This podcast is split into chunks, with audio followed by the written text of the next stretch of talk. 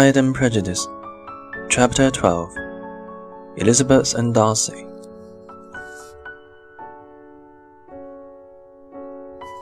One morning, about a week after Bingley had proposed to Jane, a carriage arrived outside Longbourn House. Elizabeth, Kitty, and their mother were in the sitting room when suddenly the door was thrown open and a visitor entered. It was Lady Catherine de Bourgh.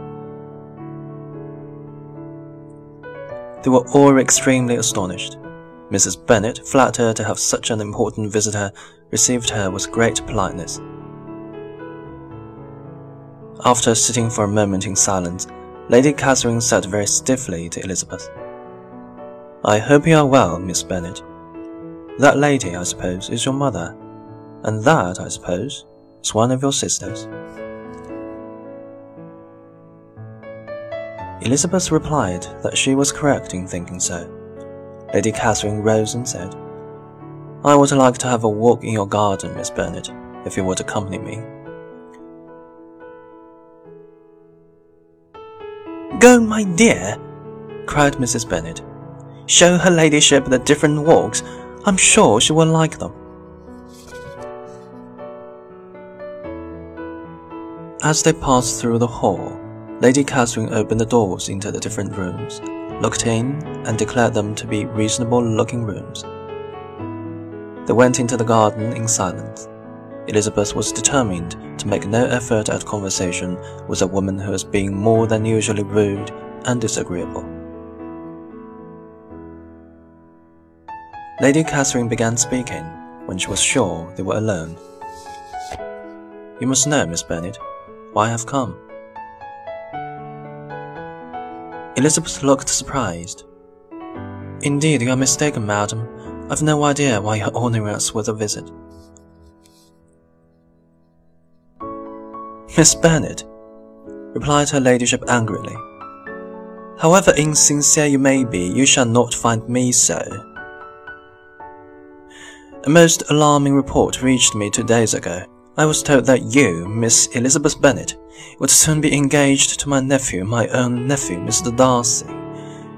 Although I knew it must be a shameful lie, and I would not offend him by supposing it to be possible, I decided at once to come here to let you know my feelings.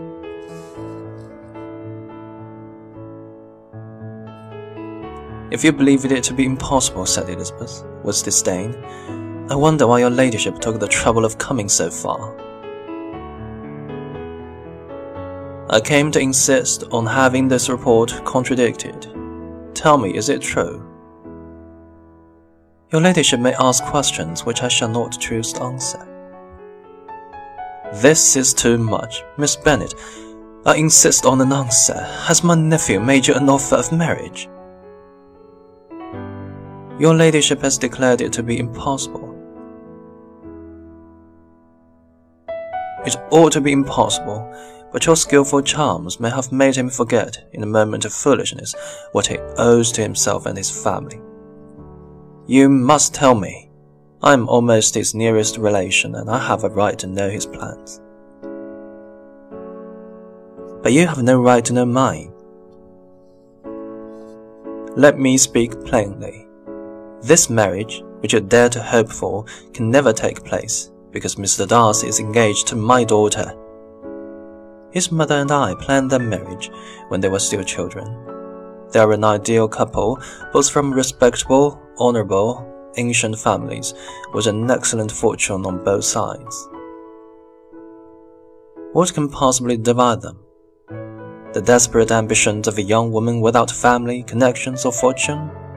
It cannot be, and I warn you, Miss Bennet, if you marry him, do not expect to be noticed by his family or friends. Your name will never even be mentioned by any of us. These are heavy misfortunes, but the wife of Mr. Darcy must necessarily be so happy that she could not regret her marriage. Obstinate girl! Tell me, are you engaged to him? Elizabeth could not avoid saying, after a moment's thought, I'm not. Lady Catherine seemed pleased. And will you promise me never to enter into such an engagement? I will make no such promise. You have totally misunderstood my character if you think I can be persuaded by such threats. I do not know whether your nephew would approve of your interference in his life, but you certainly have no right to interfere in mine. To all the objections I've mentioned, I add one more. I am aware of your younger sister's elopement. Is such a girl to be my nephew's sister-in-law and bring shame on the ancient name of Darcy? You can now have nothing more to say. Elizabeth said coldly. You have insulted me in every possible way.